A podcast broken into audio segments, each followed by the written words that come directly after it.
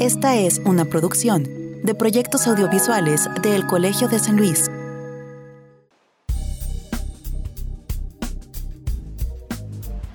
El inicio del 2022 reunió dos momentos importantes para el Colegio de San Luis.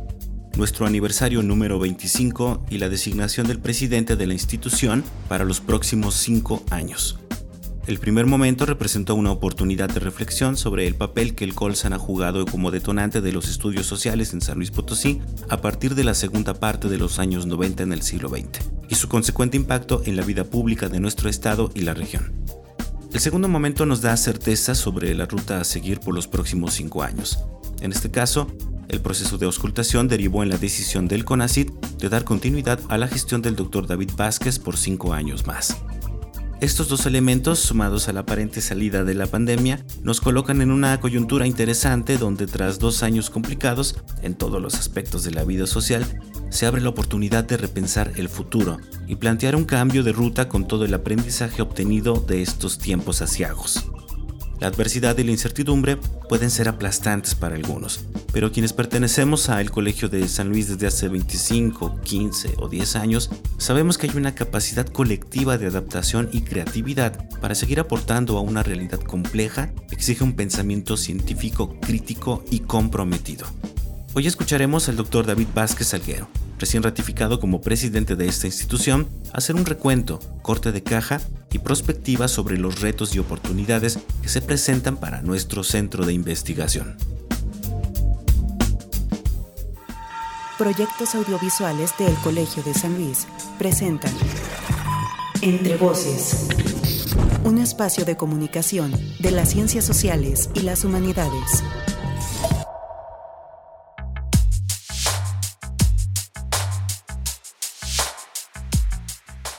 Damos inicio a esta nueva entrega de Entre Voces, el espacio de comunicación de las ciencias sociales y las humanidades del Colegio de San Luis. Mi nombre es Israel Trejo. Muchas gracias a quienes nos escuchan a través de Radio Universidad los jueves en la tarde en San Luis Potosí Capital y también en la ciudad de Matehuala. Quiero agradecer también a quienes escuchan la retransmisión que tenemos los viernes por la mañana en la radio del Colmich, estación en línea del el Colegio de Michoacán que también es un centro público de investigación del CONACYT, una institución hermana al Colegio de San Luis. Y agradezco evidentemente también a quienes escuchan ya estos contenidos en las plataformas digitales donde compartimos estas charlas o estas entregas de entre voces que eh, son Spotify, Mixcloud y Google eh, Podcast. Y bueno, eh, hace apenas una semana se nos informaba a la comunidad del Colegio de San Luis sobre la decisión del CONACID de ratificar al doctor David Vázquez Salguero como presidente de el Colsan, de esta institución, por cinco años más. Esto sin duda nos abre la puerta pues, para hacer una reflexión en torno al futuro de esta institución, a las cosas que quedaron pendientes y a las que pueden tener continuidad y también a las que se pueden mejorar para que el Colsan siga cumpliendo cabalmente con su misión pues de aportar conocimiento que em, aporte al desarrollo de la región y también a la solución de las problemáticas emergentes. Hoy charlaremos eh, con el doctor David Vázquez precisamente para hablar sobre estos próximos cinco años, pero también para hacer un recuento y un corte de caja, como decíamos en la introducción, sobre los 25 años del Colsan, sobre su papel en la sociedad potosina y sobre lo que fue pues su primer periodo de gestión al mando de esta institución. Será una charla interesante, no únicamente para quienes estamos en el Colsan, sino también para quienes están interesados en la investigación social en San Luis Potosí. Acompáñenos. Antes de iniciar con la primera parte de la charla con el doctor David Vázquez. Los invito a que conozcamos un poco de él en la sección de semblanza y después regresamos ya para iniciar nuestra entrevista.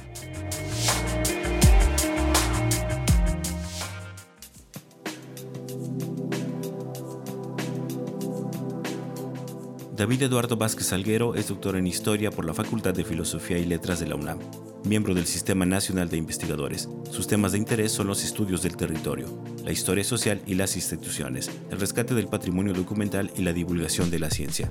Ha publicado libros, discos interactivos, artículos en revistas y capítulos de libros. Acreedor al premio Francisco Javier Clavijero en Historia en los premios anuales INA 2004 desarrolló una plataforma digital para la integración y difusión del patrimonio documental, en donde reúne acervos públicos y privados consistentes en mapas, documentos, fotografía y carteles, entre otros. De 2013 al 17 fue director de la revista de El Colegio de San Luis, que se especializa en ciencias sociales y humanidades. En dicho periodo, presidió el consejo editorial en la misma institución.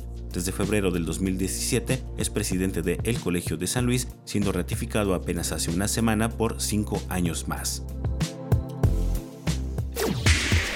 Entrevista.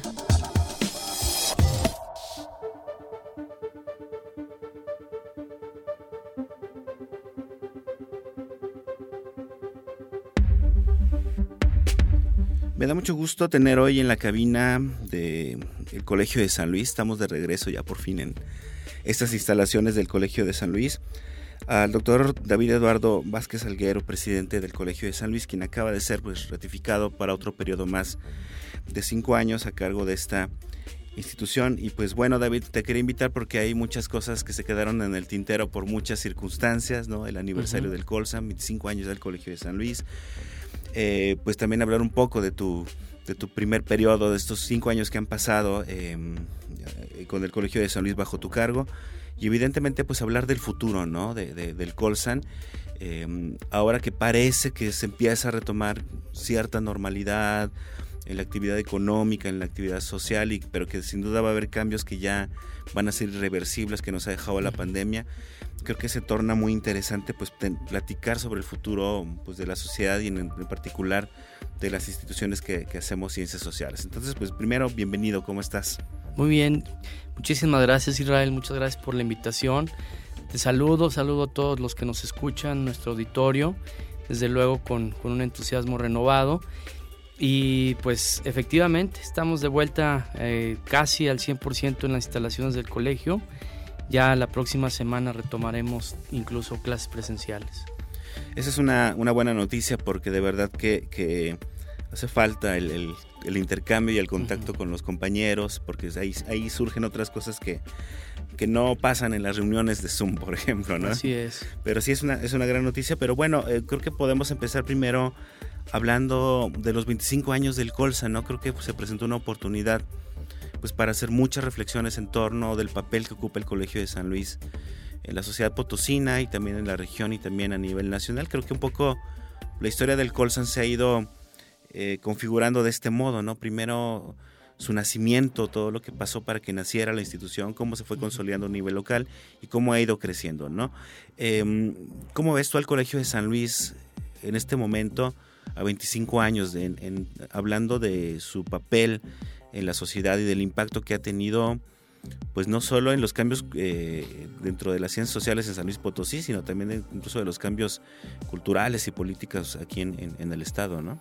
Sí, Israel, fíjate que en, este devenir yo siento que el colegio se, se entrelaza o podríamos ver cómo se entrecruza, digamos, en diferentes niveles. Podríamos hablar de, de las historias individuales, me refiero a las historias de, cada uno de nosotros, los que formamos parte de esta comunidad, de los que de quienes la han, han, formado parte, ¿no? de aquellas personas que entraron, que luego ya no se mantuvieron en el colegio, que han tenido algún paso por aquí, me refiero a cátedras institucionales, alumnos, becarios. Entonces ahí hay una, una serie de, de historias personales, por decirlo de una manera.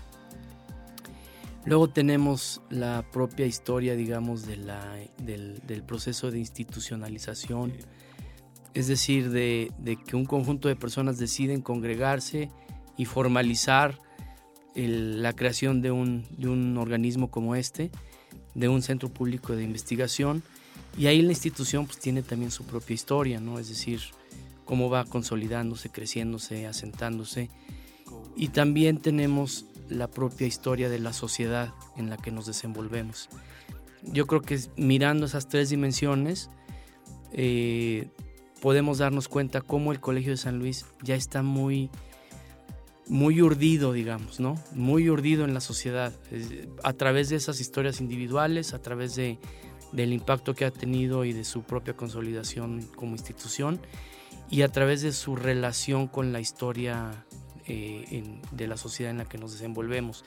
Me refiero, por ejemplo, a que ha habido hechos históricos, momentos importantes en estos 25 años, eh, por ejemplo, temas en el ámbito de, los derechos humanos, de la, implementación de medidas de transparencia, de la creación de organismos electorales, de los procesos de ciudadanización de la democracia, em, del, asentamiento, eh, digamos, de pues del, reconocimiento de las comunidades indígenas, del estudio sobre las violencias de género, del reconocimiento del patrimonio cultural, en fin, un conjunto de temas que, que, si los vemos en retrospectiva han tenido su momento en la historia de San Luis, en la historia de México. Y ahí las, las personas han sido muy importantes, porque de acuerdo a cómo han tejido sus redes académicas, sus redes de colaboración profesional. Eso ha hecho posible que en la institución vaya eh, entrecruzándose con la historia de la sociedad, pero también consolidándose como institución. Entonces son muchos los aspectos que abarcamos, pero tampoco los, eh, los agotamos. Creo que es importante darnos cuenta de que el Colegio de San Luis es una institución pues no tan, no tan gigantesca ¿no? como otras instituciones, ¿no? no es una universidad que tenga subsedes, no es una, un, centro público que tenga presencia en todo el país. Es un centro público de investigación relativamente pequeño si lo comparamos con otros centros de investigación. Poco lo decía en, las reflexiones de mi plan de trabajo.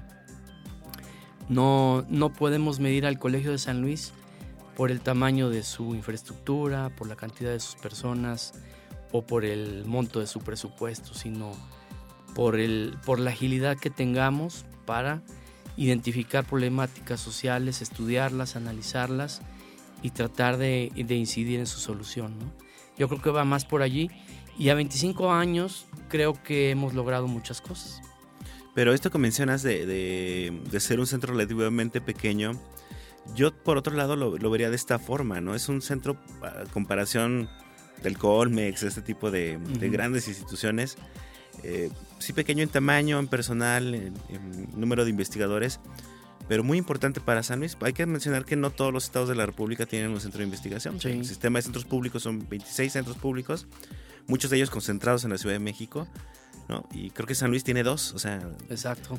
Entonces habla muy bien de, cómo la sociedad eh, percibe la necesidad de este tipo de instituciones, ¿no? Sí, y, creo que tienes razón en ese sentido, es decir, no, no mirarnos en, en, aquello, sino en, en, la impronta que ha estado dejando el colegio en el resto de la sociedad. Y, y ahí podemos verlo en diferentes ámbitos, o sea, yo recuerdo, por ejemplo, eh, a lo largo de estos 25 años cómo el colegio ha liderado la red de colegios, que creo que es importante reactivarla. Es una red que se fue diluyendo al paso de los años, ya lleva un tiempo que no. Eh, cómo el colegio ha incidido en, grupos de trabajo desde lo institucional y desde lo académico, ¿no? O sea, nuestros investigadores eh, trabajan a nivel local, regional e internacional. El, en tema de representación institucional también lo tenemos en muchos eh, organismos locales, en dependencias, y ahí está nuestra, nuestra zona de influencia. Entonces sí es verdad, o sea, no somos grandes en tamaño en, edificio, pero sí en, el impacto y en la calidad de nuestras investigaciones.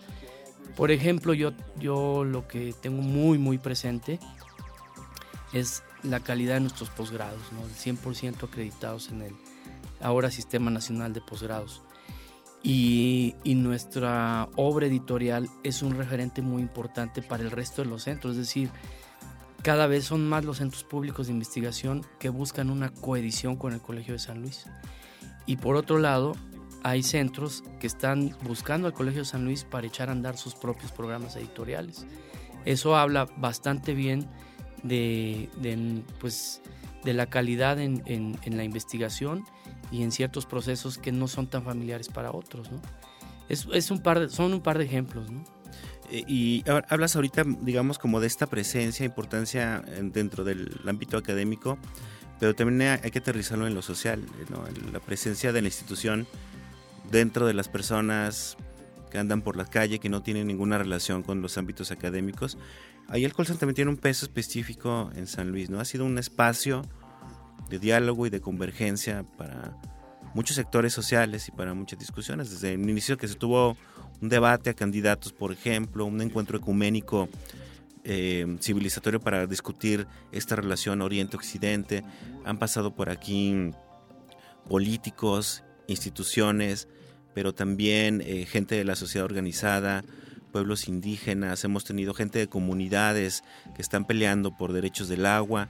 Eh, estuvo Marichu, ya está, o estuvo el Mijis, que en paz descanse. Es decir, ha sido un espacio que se percibe como de encuentro, como si hubiera un lugar donde tuvieran que acudirse para dialogar. Es el Colegio de San Luis, ¿no? Fíjate que sí, y fíjate que en ese sentido eh, creo que hemos tenido la, pues la habilidad, pero también el acierto de, permanecer abiertos, de no eh, tener posturas políticas, ¿no? de mantenernos alejados de los, de los vaivenes políticos, de las de los radicalismos, de las ideologías en uno u otro sentido, sino más bien ejercer el derecho al pensamiento, al libre pensamiento, a la libertad de pensamiento, no me refiero, a, la libre expresión, ¿no? a la libertad de expresión. Creo que eso ha sido una guía que nos ha permitido pues convertir al Colegio de San Luis en un espacio de diálogo.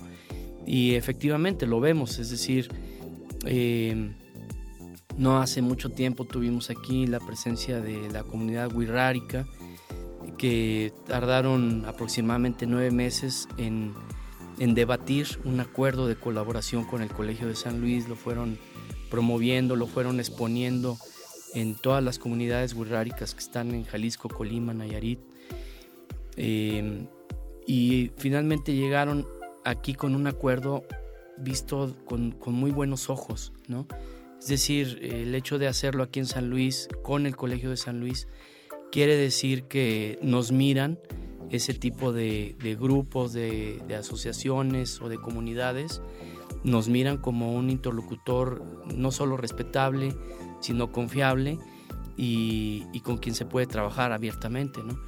Y, en otros sentidos también, es decir, hemos tenido aquí foros sobre justicia, ¿no? sobre justicia, sobre el sistema penal acusatorio, sobre diálogos sobre violencia contra las mujeres, hemos tenido mesas sobre cohesión social, porque aquí se, brinda ese espacio de, interlocución eh, neutral, digamos, en el sentido de más bien construir hacia adelante, ¿no? Y hemos también ido transformando nuestros temas de investigación, que también me parece que hemos estado como muy a la altura de, del presente, ¿no? Entonces creo que tiene razón en ese sentido, el, colegio se ha convertido en un espacio de diálogo como un puente también interinstitucional y, es algo que nos compromete muchísimo, ¿no? Nos, nos, nos hace sentir, por un lado, parte de, este contexto en el que nos desenvolvemos, pero también nos compromete a, a continuar en ese tenor. Claro, y bueno, ahora ya hablando propiamente de lo que fue pues tu primer eh, periodo a cargo de la presidencia del Colegio de San Luis, que inicia en 2017, eh, y que además está también hasta cierto punto marcado por la llegada de la pandemia, no, es, no lo podemos dejar de lado, pero no lo digo a, forma de justificación. De verdad me parece, y ahí sí creo que, te tengo que reconocer que a pesar de este mm, traspié que, que nos puso eh, la pandemia a nivel mundial, eh, aquí no fue justificación para dejar de hacer cosas. Incluso yo me atrevería a decir que en estos dos años se hicieron muchos más, como que la gente tuvo ahí una efervescencia de, empezar a proponer cosas, ¿no? Pero platicarnos un poco en términos muy generales antes de irnos al corte, ¿cuáles habrán sido los, logros más importantes de tu, de tu primer periodo? Pues mira, fueron varios, yo diría, yo destacaría, por ejemplo, el, en el ámbito editorial que pasamos ya publicar libros digitales, ¿no? Con, con, la misma cantidad de dinero, publicamos casi el doble de libros al año, ¿no? Entre impresos digitales, incursionamos en el ámbito de la impresión bajo demanda, que todavía tiene sus asegúnes, digamos. Este, pero incrementamos muchísimo las coediciones, incorporamos autores externos en, un, en una relación muy muy equilibrada con los autores internos. Eh, nuestra revista pasó de orden, eh, digamos, en desarrollo, en desarrollo a, nacional. Vamos a buscar el, nivel internacional y también se pasó a, la impresión continua, no bueno, la publicación continua, es digital. Entonces, ahí son algunos logros. Otros es que tenemos el 100% de nuestros programas docentes acreditados. Yo entré con un programa reciente, con el doctorado en antropología, todavía sin echar a andar, más bien aprobado y con la instrucción de, de implementarlo, ¿no? Lo echamos a andar y nuestros alumnos, por ejemplo, todos tuvieron beca, cuando a veces ocurren estos casos no tienen beca. Las primeras generaciones tienen ahí un, un, momento. Y nosotros logramos que tuvieran becas del primer lugar. En la primera evaluación entraron a, al, al CONACID, al, al PNPC, al Programa Nacional de Posgrados de Calidad. Y, y, por otro lado, en términos financieros, hemos sufrido recortes, sobre todo en la anterior administración. Este, sufrimos algunos recortes y hemos tenido eh, pues, finanzas muy sanas. ¿no? Nuestros, nuestros investigadores, por ejemplo, que salían al extranjero eran muy pocos y la cifra también la triplicamos de investigadores que van o que salieron o que pudieron salir antes de la pandemia. ¿no? Y em, también los proyectos financiados con recursos externos los elevamos, yo creo que casi los triplicamos, ¿no? Eh, eso habla muy bien de, nuestra investigación, de, la respuesta a las convocatorias, digamos, de la calidad de las propuestas, pero también del manejo financiero. Em, otro tipo de logros que tuvimos fue em, pues tener una mayor presencia en medios, ¿no? Por ejemplo, eh, tu programa se, posicionó mucho más, está en diversas plataformas digitales, lanzamos el programa de televisión, justo cuando yo entré lo, echamos a andar. Este, eso ha crecido y nos ha permitido tener más, más presencia entre, entre la sociedad. Echamos a andar el programa de Pasaporte a la Ciencia, orientado a, niños y jóvenes. En fin, han sido un conjunto de, de, cosas que hemos logrado. En el área de investigación, yo te diría que Em, simplificamos los procesos de registro de los, de los proyectos.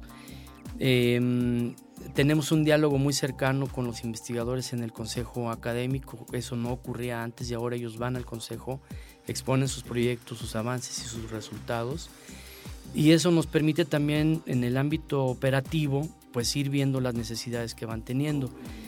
Y esos proyectos Em, han concluido de manera muy interesante, ya no se quedan solo en la fase de entregable de libros o de artículos, sino que tienen un impacto mayor. Hemos incorporado la retribución social del conocimiento y eso habla de un, de un pues sí, de un regreso del conocimiento a, a, los sujetos de estudio, ¿no? Entonces sí hemos tenido un impacto mayor incluso en la investigación, ¿no? Bueno, vamos a tener que hacer un, corte, David, pero sí me gustaría que, retomaras la respuesta ahorita que, empezamos el segundo bloque. Y sí hablar como esta, esta parte de la pandemia me parece importante porque eh, cuando todo parecía que, que íbamos a tener que parar, o bueno, los investigadores iban a tener que parar porque no hubo salidas a campo, se cerraron los archivos, en fin, parecía un escenario sumamente eh, devastador y apocalíptico, ¿no? Em, de pronto encuentran otras maneras para seguir produciendo conocimiento y eso me parece que, es digno de, mencionar. Pero lo haremos regresando de nuestro primer corte. Les recuerdo que estamos charlando con el doctor David Vázquez, presidente ya recién ratificado del Colegio de San Luis para los próximos 25 años. Pues sobre el presente, bueno, ahí hablamos sobre el pasado, ahora estamos hablando sobre el presente y sobre el futuro del Colegio de San Luis. No se vayan, esto es Entre Voces, el espacio de comunicación de las ciencias sociales y las humanidades del Colegio de San Luis. Tú aportas las ideas para el cambio, nosotros te damos las herramientas para lograrlo. El Colegio de San Luis, referente de las ciencias sociales y las humanidades en la región centro-noreste, abre en 2022 convocatorias para ingresar a cinco de sus posgrados. Maestría en Asuntos Políticos y Políticas Públicas, Maestría en Historia, Maestría en Antropología Social, Doctorado en Estudios Antropológicos, Maestría en Literatura Hispanoamericana. Todos nuestros posgrados pertenecen al Programa Nacional de Posgrados de Calidad del CONACYT. Revisa las convocatorias en www.colsan.edu.mx.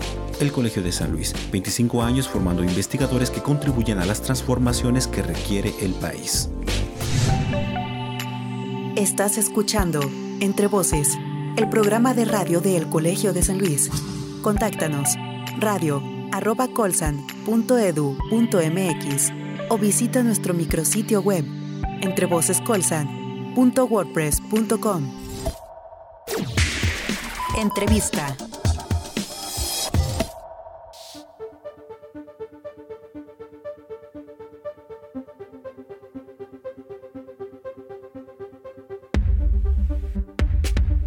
Estamos de regreso en Entre Voces, el espacio de comunicación de las ciencias sociales y las humanidades del Colegio de San Luis. Muchas gracias por seguir con nosotros. Les saluda nuevamente Israel Trejo. De verdad, nuevamente eh, quiero agradecer a quienes nos escuchan tanto en Radio Universidad, en la radio del Colmich o quienes están escuchándonos ya en las plataformas digitales y que nos ayudan también a compartir estos contenidos. Le recuerdo también que tenemos una página de Facebook y de Instagram que se llama Colsan Media, que está dedicada pues a difundir materiales audiovisuales relacionados a la comunicación de los proyectos o de los resultados de investigación del Colegio de San Luis a través pues, de diversos medios como es el podcast en estos casos, de la radio, el video, las infografías eh, y también por ahí algunas otras cuestiones como los textuales, por ejemplo, ¿no? Pero bueno, eh, hoy estamos charlando con el doctor David Vázquez, presidente del Colegio de San Luis, al cual le agradezco mucho porque eh, justo está retomando ahora eh, eh, el, mando después de su ratificación y me imagino que hay muchos pendientes, David. Pero bueno, nos quedamos en el bloque anterior, nos estabas explicando más o menos cuáles habían sido, desde tu perspectiva, digamos, los logros más importantes de, del Colsan en, tu primer periodo. Entonces, no sé si quieres continuar, nos estabas platicando ahí algunas cosas.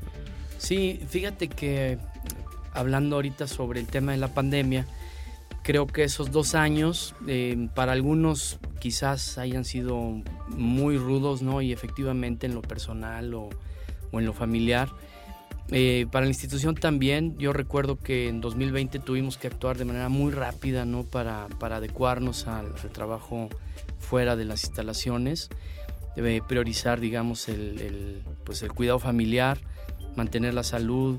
En términos aquí institucionales, pues me preocupaba mucho qué pasaba si, si uno se enfermara, ¿no? Algún, alguna, alguna de las personas que estuvieran en algún cargo, digamos, de, de autoridad y que esta institución pudiera quedar así con algún huequito, ¿no? Algún pendiente, no imagínate la parte financiera o la parte operativa. Entonces diseñamos un, un mapa de riesgos y pues pusimos ahí una serie de pasos que hacer, ¿no? En caso, por ejemplo, de que yo quedara hospitalizado dos meses, ¿no? Por ejemplo. Pero está el otro lado, digamos, la parte de, la investigación, ¿no? Donde ese tipo de preocupaciones no deben estar, sino son otras. Em, y allí la, preocupación principal era qué va a pasar con la antropología, con, las, con, la, con la historia, con la ciencia política, con el curso de esas investigaciones. Y bueno, independientemente de las adaptaciones institucionales, de la serie de prórrogas que se otorgaron y demás, em, yo vi un momento de, reflexión, incluso en términos epistemológicos, ¿no? en el sentido de, cómo hacer el proceso de investigación, de acopiarse de, de datos, de información, de sistematizarla, de transmitirla y bueno, yo recuerdo lo primero que hubo fue como un, impulso muy importante por parte de la comunidad académica de incluso estudiar los fenómenos sociales derivados del COVID, ¿no? Todo lo que tenía que ver con salud mental, con, eh, pues recuerda nuestros alumnos que estaban fuera, ¿no? El impacto del, del, tratamiento de la salud, la enfermedad, los posibles estigmas que se iban a otorgar a quienes estuvieran enfermos o los que estuvieran en proceso de de vacunación, los que no fueran vacunados, ¿no? Em, el aumento de, la violencia doméstica por el encierro, ¿no? la violencia, este, en fin, el impacto económico, un montón de cosas, ¿no?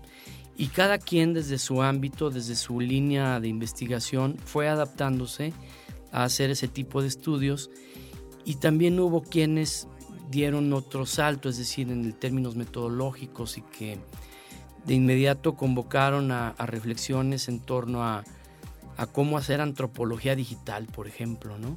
entre los historiadores cómo acudir a información, cómo recabar información, qué tipo de temas son los que deberían o podríamos abordar desde el ámbito de la historia.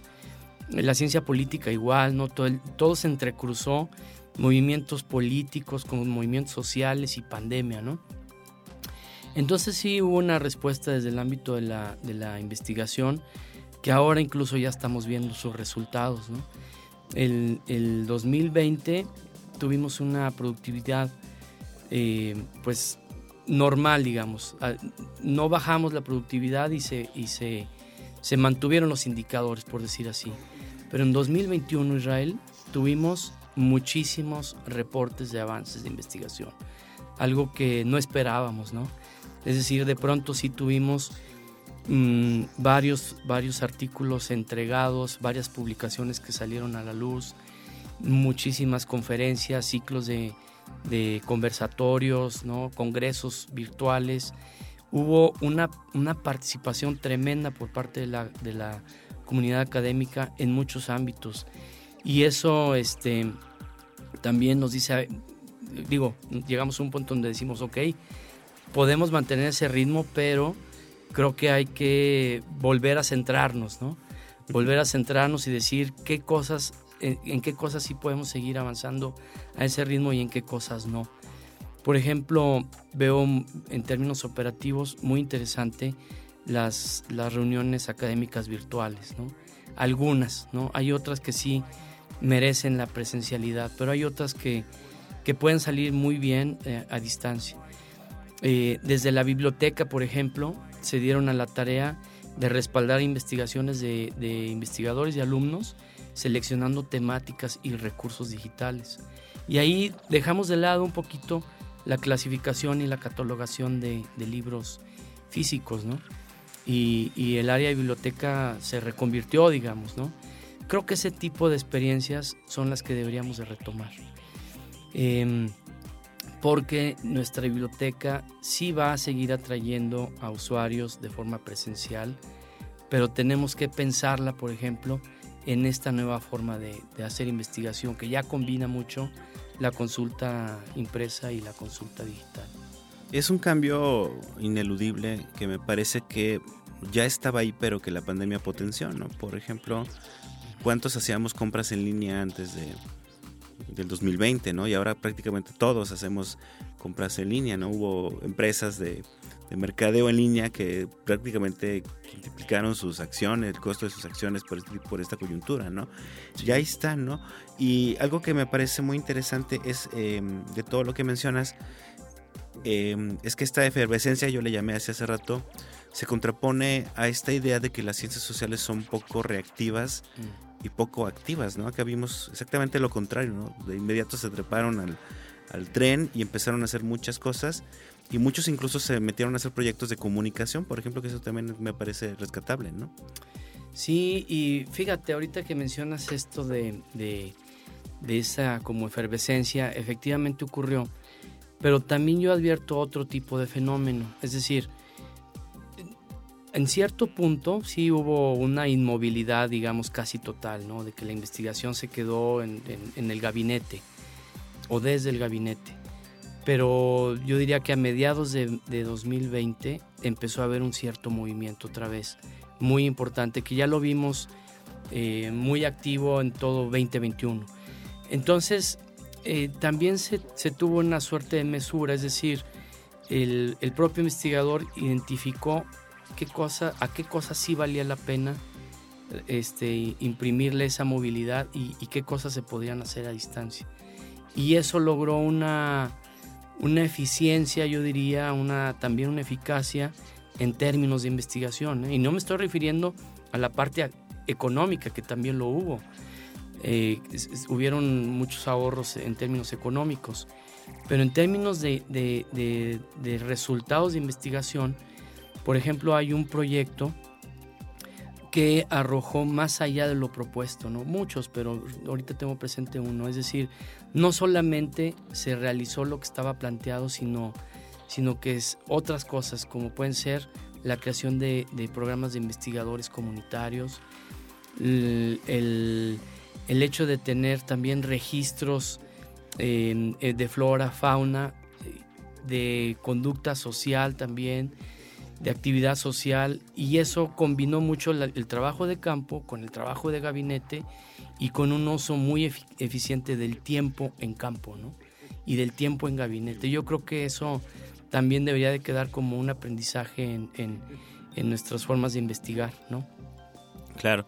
Y bueno, ahora viene ya tu ratificación. Digo, seguimos en pandemia, pero ya estamos un poco retomando cierta normalidad. Em, y presentas un plan de trabajo. Y aquí sí me gustaría preguntarte, pues, cuáles son, digamos, e, el, el hecho de, de, que se te dé continuidad es precisamente de que puedes darle continuidad a ciertas cosas que ya se venían haciendo, pero también aparece esta oportunidad de proponer cosas nuevas, ¿no? Siempre estos cambios de periodos, aunque haya sido una ratificación, como que en el imaginario suponen que tiene que venir algo nuevo, ¿no? En ese sentido, ¿cuáles son para ti, digamos, los pendientes que te quedan de la administración pasada y cuáles son las propuestas para o las novedades para, para estos cinco años que se vienen en tu gestión?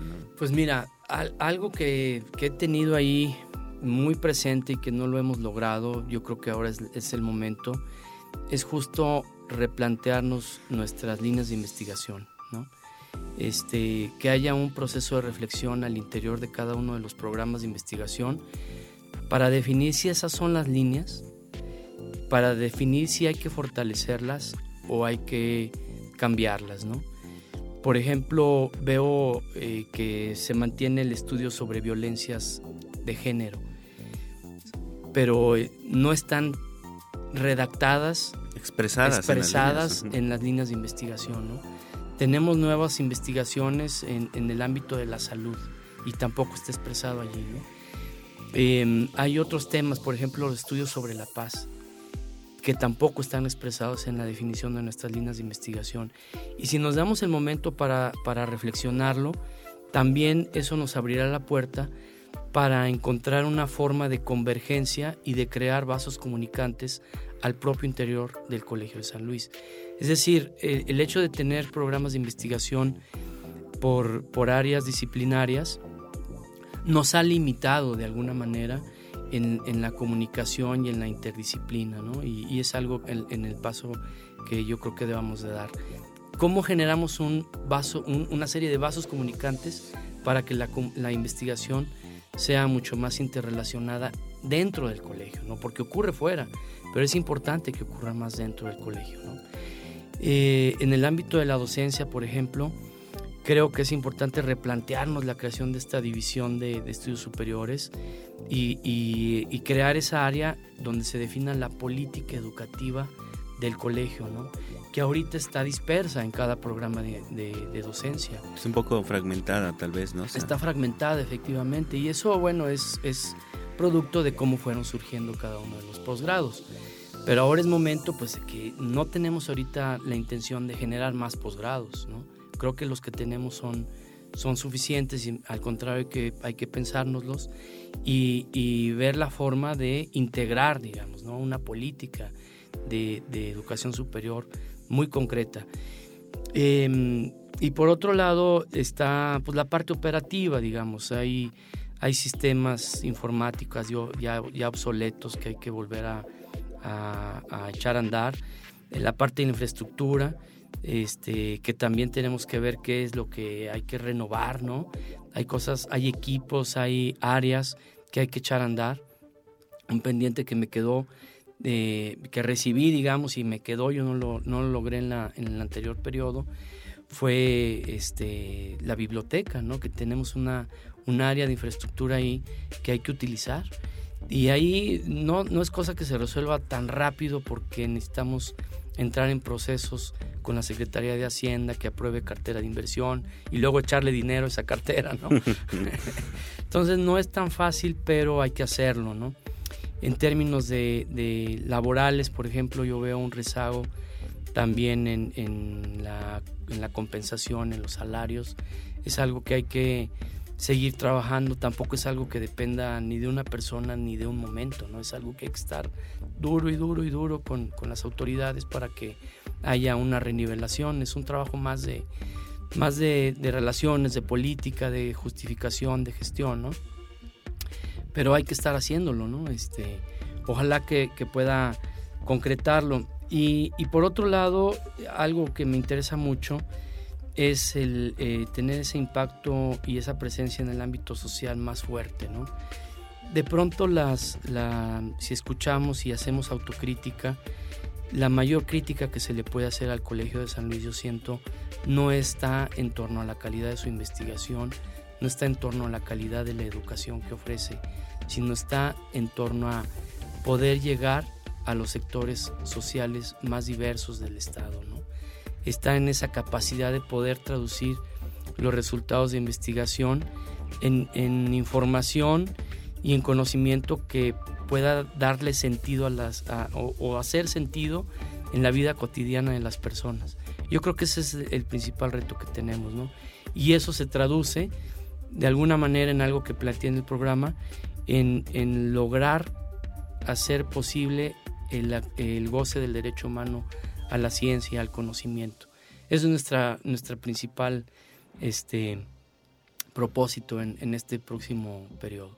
Y tienes por ahí otras propuestas interesantes, por ejemplo, la movilidad que tiene que ver el intercambio con, con académicos científicos de otros lados, ¿no? Estás pensando en proponer un, algo que se llama científicos en el Colsan. Sí, fíjate que ahí la idea es em, repensar nuestra, nuestro programa de cátedras. Tenemos cátedras de investigación que son cinco investigadores que, que, vienen al colegio al año, propuestos por los programas. Tenemos nuestro programa de visitantes, que son estancias cortas de unos seis meses.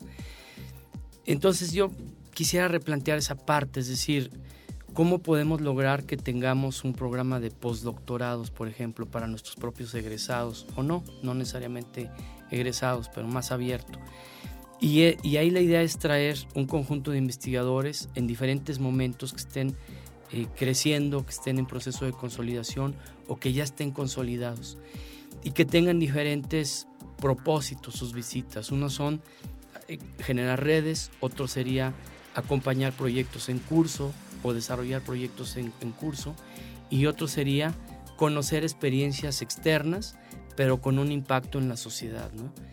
Eh, por ejemplo, si convertimos nuestro programa de cátedras en un programa de conferencias, eh, de mayor cantidad de conferencias de investigadores de alto nivel internacionales dadas en el colegio y para la sociedad abiertas al público, seríamos como un canal, un vehículo más abierto para, acercar el conocimiento, ¿no? Y no descuidar esa relación que se va tejiendo con, académicos en, otro nivel, ¿no? Cuando digo otro nivel me refiero a investigado, investigaciones que están por desarrollarse o que ya están en desarrollo, ¿no? Y allí creo una oportunidad importante es el desarrollo de los laboratorios de investigación. Si esos laboratorios lo que nos permitirían es precisamente acercarnos investigadores con un propósito muy concreto, ¿no? Este, que sería tener algunos entregables, dar algún servicio, por ejemplo, a las fiscalías en esto de antropología aplicada, este, en antropología visual, o ahora que se va a proponer, este, se está proponiendo en Consejo Académico el registro de patrimonio cultural, ¿no? un laboratorio de registro de patrimonio. Entonces son, son son esos, y ahí yo creo pueden ser esos los vasos comunicantes que nos permitan interactuar a nivel interno y externo. Y externo, claro. Exactamente. Y bueno, ya para cerrar, David, eh, pues evidentemente uno puede hacer sus planeaciones eh, de manera muy consciente, pero también están los factores externos, ¿no? ¿Cómo ves tú el futuro, en este caso, pues del país como tal? Y en ese sentido, ¿cómo ubicas al colegio en este mismo futuro, ¿no? Donde parece que, parece que empieza a haber como cierta recuperación y un futuro un poco más luminoso que estos últimos años, pero ¿cómo lo ves tú? Fíjate que soy optimista, Israel. En ese sentido soy optimista porque en los, estos próximos dos años o casi tres años que le restan al, actual sexenio a nivel federal, eh, yo interpreto, yo, yo intuyo más bien que habrá un esfuerzo importante por consolidar políticas echadas a andar. Políticas que, que entendemos desde el Colegio de San Luis como los, los programas nacionales estratégicos. Eh, entendemos el sistema nacional de posgrados. Entonces eso nos, nos permite, digamos, estar en esa, en esa ruta de, consolidación a nivel federal y el colegio pues va a estar inserto para cuando sea el relevo también de las autoridades a nivel federal, ¿no? Es decir, vamos a tener conocimiento de lo que se está cerrando y vamos a estar, abiertos a lo que se abra dentro de dos años y medio, tres años, ¿no? Entonces ahí yo siento que hay un optimismo, digamos, de, por integrar, por, por, financiar, por impulsar proyectos en curso, ¿no? Concluir los que ahorita están en curso. A nivel estatal también, porque el, el periodo que me va a tocar ahora en el colegio va, va a coincidir con el periodo del actual sexenio a nivel estatal y llevamos una muy buena relación con diversas instituciones, ¿no? La Secretaría de Cultura, Secretaría de Educación, con la Secretaría del Trabajo, con COESPO, exacto, con Instituto de las Mujeres. Llevamos ya proyectos en curso, ¿no? Entonces, eh, en ese sentido, lo que hay que hacer pues es tener mucha claridad sobre qué podemos hacer a lo largo de estos años y, este, y poder estar pues inmersos en, y tratar de incidir también en la política científica estatal. Entonces yo, yo veo que, que tenemos ahí una oportunidad se está tomando en cuenta la ciencia, entonces esa ola de tomar en cuenta la ciencia hay que, hay que aprovecharla, ¿no? También tenemos situaciones adversas, ¿no? Este, precisamente los ajustes en las políticas a veces no se, no, no se pueden empatar con los ritmos académicos y eso genera algunas tensiones. Pero a la fecha creo que en el colegio hemos sido lo suficientemente eh, pues propositivos y, también hemos podido asumir, digamos, el papel que nos toca sin, em, sin tampoco estar comprometiendo a la institución. Y además hay que decirlo ya para cerrar y un poco volviendo al inicio de la entrevista, el Colsan nació en una época de mucha inestabilidad política y siempre ha mostrado mucha capacidad de adaptarse a los cambios y a las turbulencias políticas, ¿no? Así es, y, ahorita más bien yo creo que lo que tenemos que hacer es identificar esos, esa problemática social para estar allí. Yo creo que eso es lo, más importante, ¿no?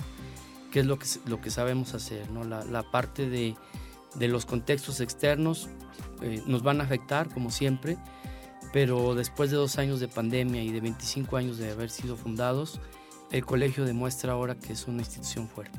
Exactamente. Y ya, pues no me resta más que desearte mucho éxito para estos cinco años, porque mm, de que te vaya bien a ti también depende de que nos vaya bien a todos en el Colsan y de que le vaya bien también a las personas que están vinculadas de manera externa con proyectos de investigación del Colegio de San Luis y que le vaya bien hasta cierto punto pues a toda la sociedad, ¿no?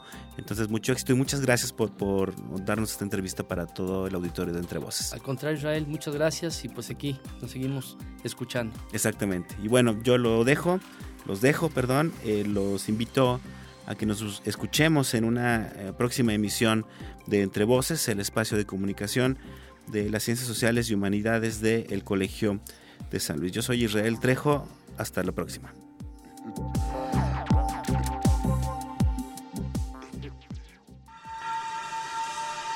Esto fue Entre Voces, espacio de comunicación de las ciencias sociales y las humanidades. Producción, proyectos audiovisuales del Colegio de San Luis.